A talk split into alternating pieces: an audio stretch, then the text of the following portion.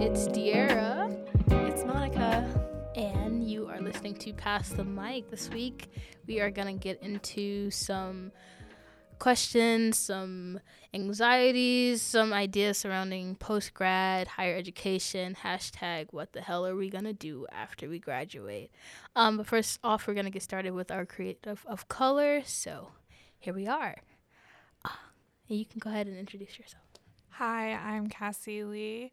I am a master's student at the Helen Zell Writers Program at University of Michigan. I'm a poet, um, queer woman of color, poet of African descent, and I'm excited to be here today with you all. Thank you so much for coming out. So, um, I love poetry myself, and I do I write poetry as well. And for me, it functions as like a lot of things, and um, I write it for a lot of different reasons. But for you, what got you into poetry and like why do you write? What got me into poetry was a poetry in schools program that came to my elementary school. Um, established poets from the community came in and taught us elementary schoolers about power words, and I just fell in love. And she gave us tickets to see Maya Angelou. And I still remember that day, like the full stadium at San Diego State, and she told um, her stories about how she was sexually assaulted as a kid. And um, she told people from her town, and they found the fellow who assaulted her, and he was dead. So um, she felt her words had killed him. So she stopped speaking for years. And I still remember that story and the power of words from that day. So I just started writing and haven't stopped, I guess. I know we're going to hear a couple of your pieces in a bit, but what do you focus on mainly when you're writing? Mm, that's a good question. I'm working on my thesis right now, so that question's really at the forefront of my thought process. I'm thinking a lot about place and voice and how people are connected to certain places, um, not just in a body or a visual way, but through like the voice and hearing and listening and language. Um, I brought actually some translations that I worked on because I lived in China for four years, and a lot of places I've lived have been very multicultural, multilingual.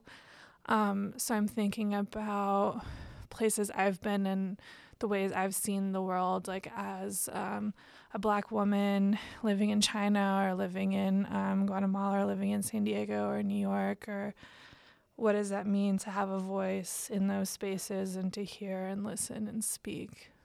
That's what I'm working on right now. Well, speaking of voice, would you be so kind to read us something from your sure. works? Um, so let me read from here.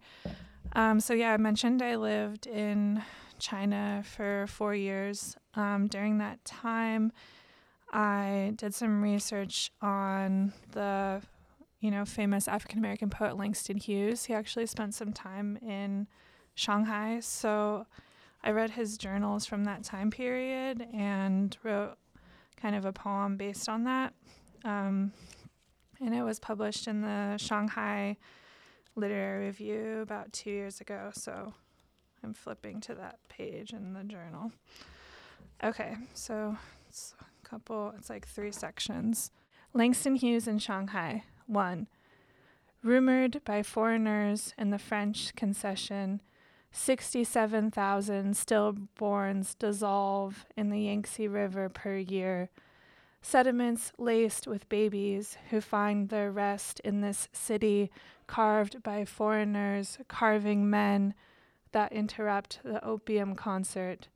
The watermelon seller drags his net filled with red hearted melons through this death polluted river to give them extra weight to be sold by the pound in Shanghai.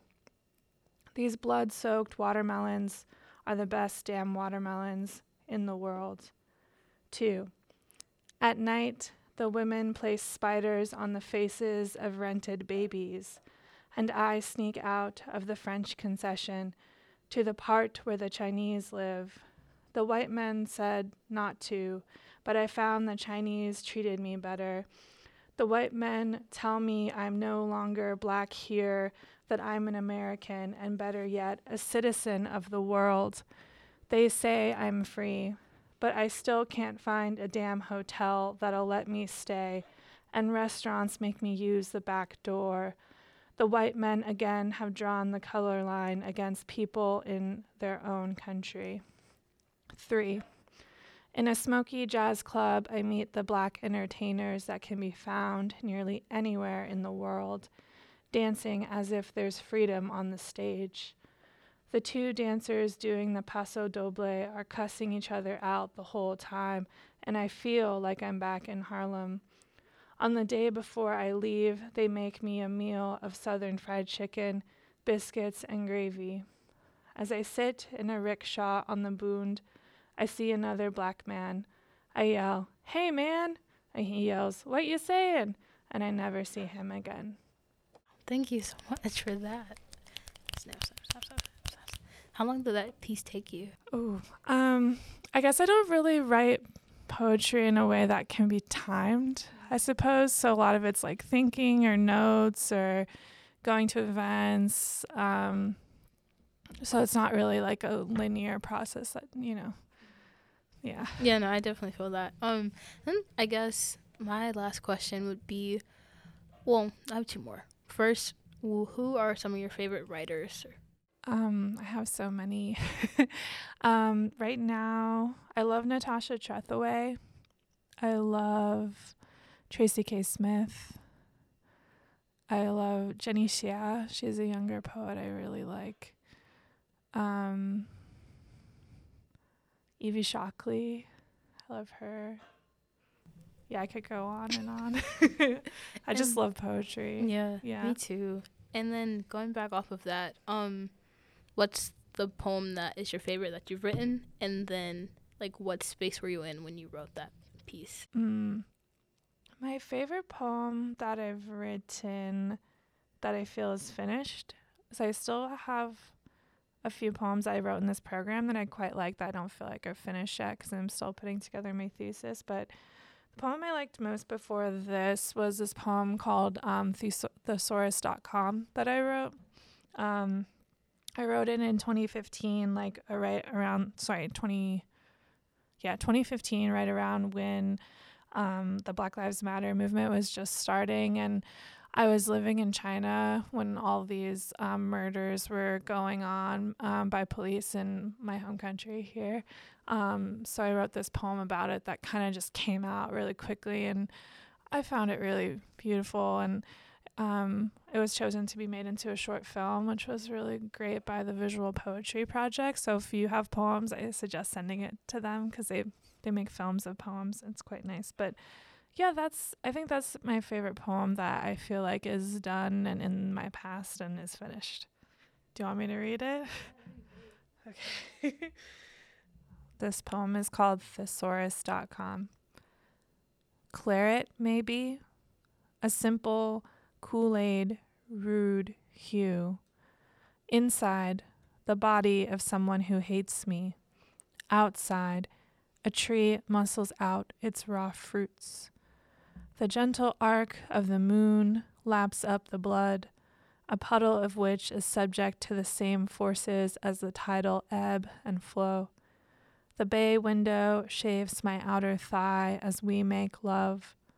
The goldfish knows. He doesn't grow jealous.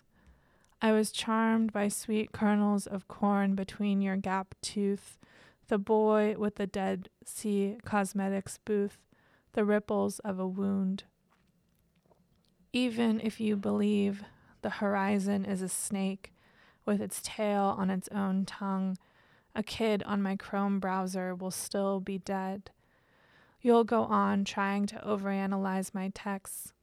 I'll go on with my cell phone camera, recording my nephew killing roaches with raid in order to play it back in reverse. Death happens only once, and then all is rewound. God can make a rusty revolving chamber like your heart. God can make a military grade tank on a sunflower hugged highway. That's within his means. God can make pies as wide as July, a silvered token for the misappreciation of your body. He can do whatever he likes except prove that all of us are made in his image. For some reason, he can't do the math on that one. It's just that, well, every cloud has a brutal body bag lining. When we are abstract, we can be so beautiful, but we are concrete, we are gray, draped by the bodies of teenagers killed on their way to their grandma's house, killed while thinking, will there be any cute girls in technical college? Just some city girls with their tight coils in the dead air of the day room. Thanks. Thank you so much for those pieces. Um, now we're gonna go into talking about post grad slash undergrad slash finals season slash what the hell are we gonna do after we graduate and this is just gonna be a short little chat um we're transitioning from heavier episodes previously so we're just gonna chat it up and just talk about some of our anxieties get it all out in the air and maybe we can gain some clarity after this episode probably not but you know like it, it's good to talk about so I guess I'll start with the question. You've already done, did the undergrad thing, but when you were undergrad, did you know what the hell you were gonna do after you graduated? Absolutely not. and if I thought I did, I didn't do that thing I thought I knew I wanted to do. Um, yeah, when I was an undergrad, I really thought I wanted to get a PhD. So I was doing all this stuff. And then I met a lot of graduate students and they said, don't do it. so I kind of decided, I didn't decide anything. I took the GRE like my senior year for some reason just to do it and didn't use it for five years. Um, I thought about applying for Fulbright and all these like Princeton in Asia, Princeton Latin America but you had to apply like seven months before graduating and i didn't know mm-hmm. even that far out what i wanted to do. I had just gotten out of a kind of serious relationships like my college girlfriend we had just broken up like right before my senior year. So i was kind of lost and just i applied to a bunch of americorps stuff and didn't get those i had an internship at like an arts nonprofit um thought that could help. And then I got a job. It was like a three month contract in my hometown to teach like at a summer bridge program for like middle schoolers. And that was all I had lined up by the time I graduated. And I had did everything. I had internships. I, you know, really thought I had lined things up. And then it was like, ah, okay. and then that experience was great. The summer bridge program I worked at for about three months, and then like my last week of that, I was again getting kind of depressed because not depressed, but I was getting down on myself. I didn't know what I was gonna do after that, and then I was online and saw a job in Guatemala, and I had been to Guatemala for spring break, like sophomore year, and I applied and somehow got that job, and then just kept working for five years and that's kind of what happened like immediately after hmm. graduation. So the answer is no. Yes. That's just like so wild because I feel like I'm in that situation right now as a senior. Just like I applied to Fulbright, like I'm looking at AmeriCorps, I'm like applying to backup jobs in case I don't get Fulbright, which I probably won't, and like Where'd you apply for a Fulbright to? Um, ETA for South Korea. Oh, cool. Um, you'll get that. I yeah, you'll get that. I don't know, but you got it. We believe in you. Yeah. But I guess I'm wondering, like, how, like, so you did your five years in Guatemala, and I did one year in Guatemala, Guatemala, and then four years in China. Oh, okay, right, right, right, yeah.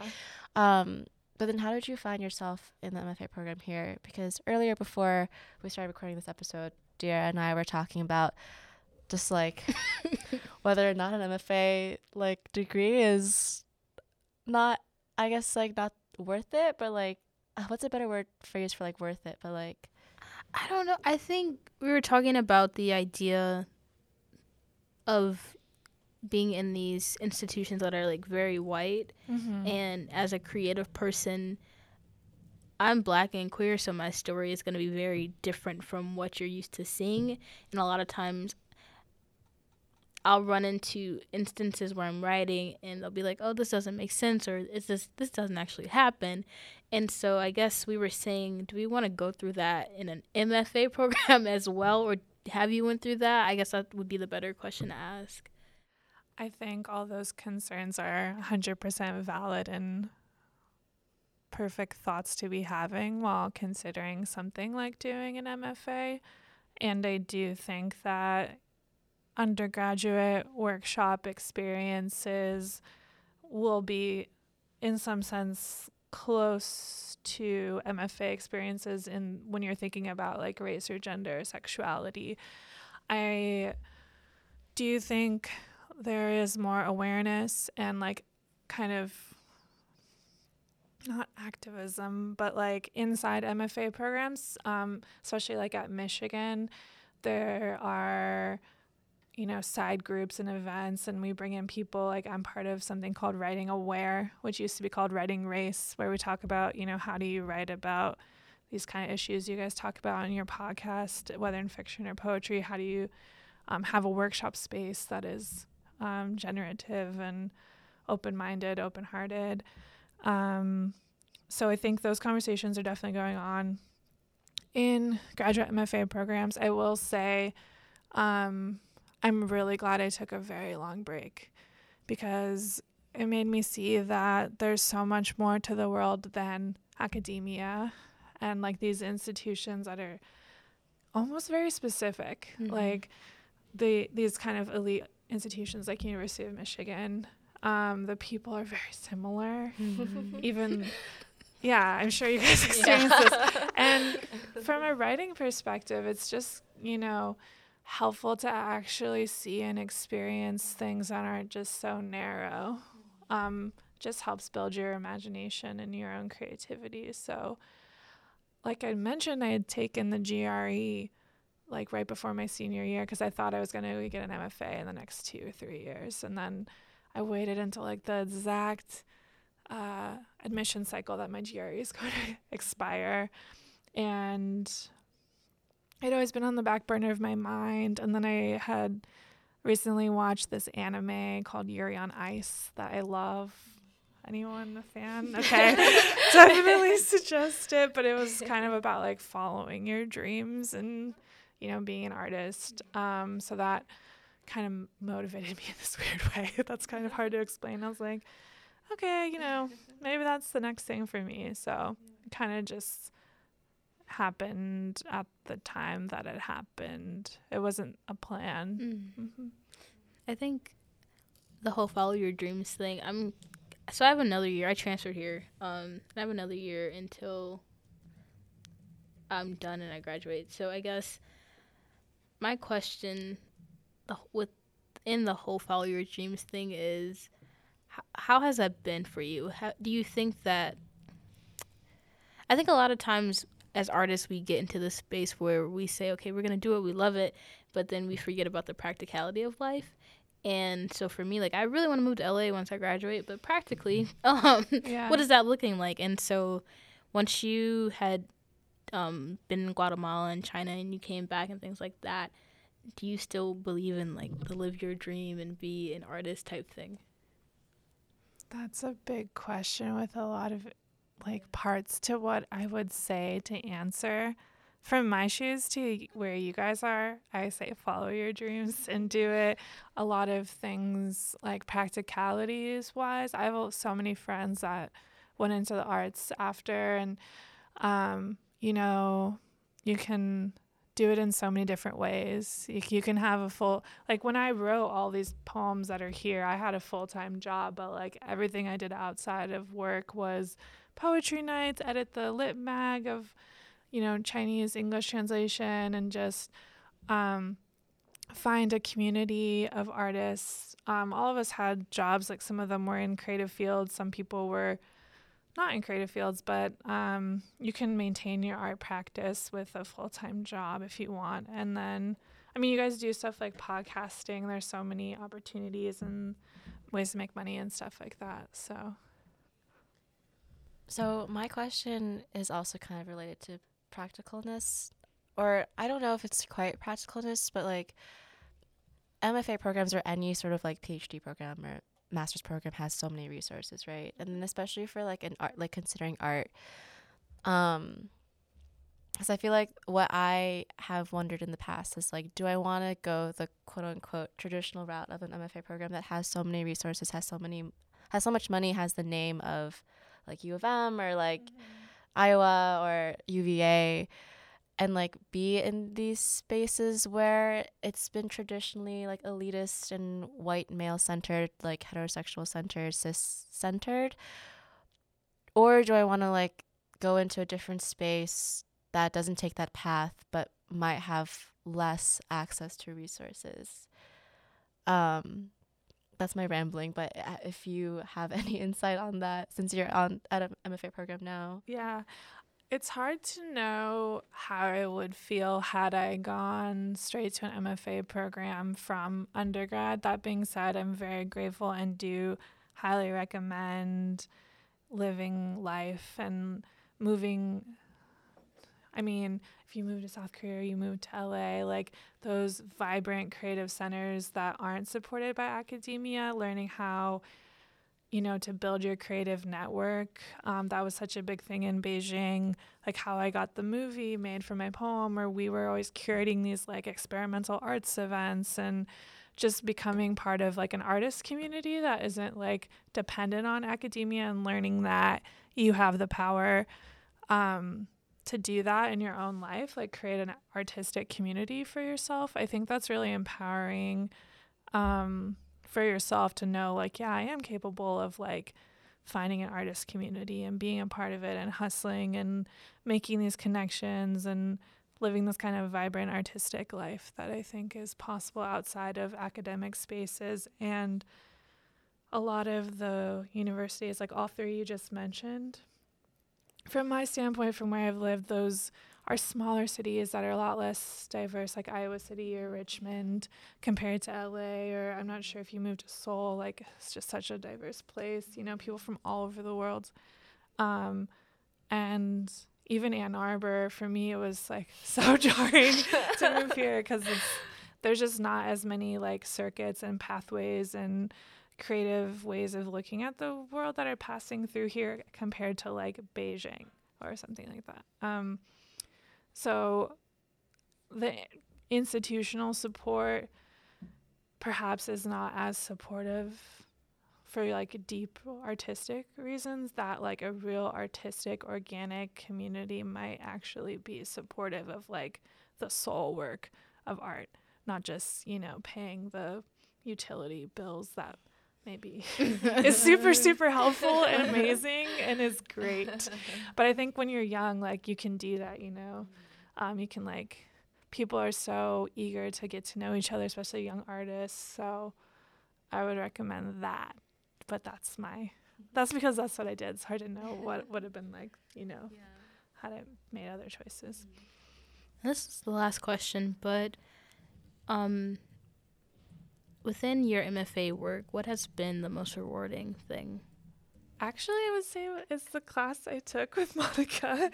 um, with um, so we were in an our residential college class together with Sarah Messer, who is such a lovely woman, and um, we seven of us or so we taught um, poetry workshops down at um, the Washtenaw Youth, um, like kind of drug rehabilitation de- detention. Like they were incarcerated, but it was for drug related offenses. How you would describe that? Space? Yeah, it was like a they called it like a 12 point program. So they were getting they they were getting like high school credits, yeah. but also getting like therapy and mm. It was an interesting space to be in. Yeah, yeah. So we were, yeah, it was really great. Um to be able to teach poetry in a space like that. And that's something like the University of Michigan like if had I not had that kind of support to do something like that, I don't think that's something I'd been able to do on my own, I guess. Um, but yeah, the MFA itself is this kind of bubbly, busy, interesting. I f- sometimes feel like I'm in like a soap opera type thing. There's just so many people and like things going on. And did you hear this? This, this, feels like a lot, but it's fun. It's, I don't know. I love the professors and uh, my cohort is amazing. So, yeah. Can you plug yourself? Yes, please. Plug myself. What does that mean? Tell us social media, your books, journals Oh, that are things okay. like that, I will plug myself. So I am only on Twitter and I don't really use it that much. But if you can find me, Cassie Lee underscore. And I have two chapbooks. One is called Zambia, um, kind of about the history of zombies in the African diaspora. And that's from Dancing Girl Press. You can find it there. And then my other chapbook is from another new calligraphy press, and that one's called The Period of Warring States. Oh, and I have a website, cassielee.com. Thank you so much for coming and chatting with us. Um, next week we'll get back into it with more episodes. Um, stay tuned. Always remember to like, rate, and share our podcast, and never forget to pass the mic.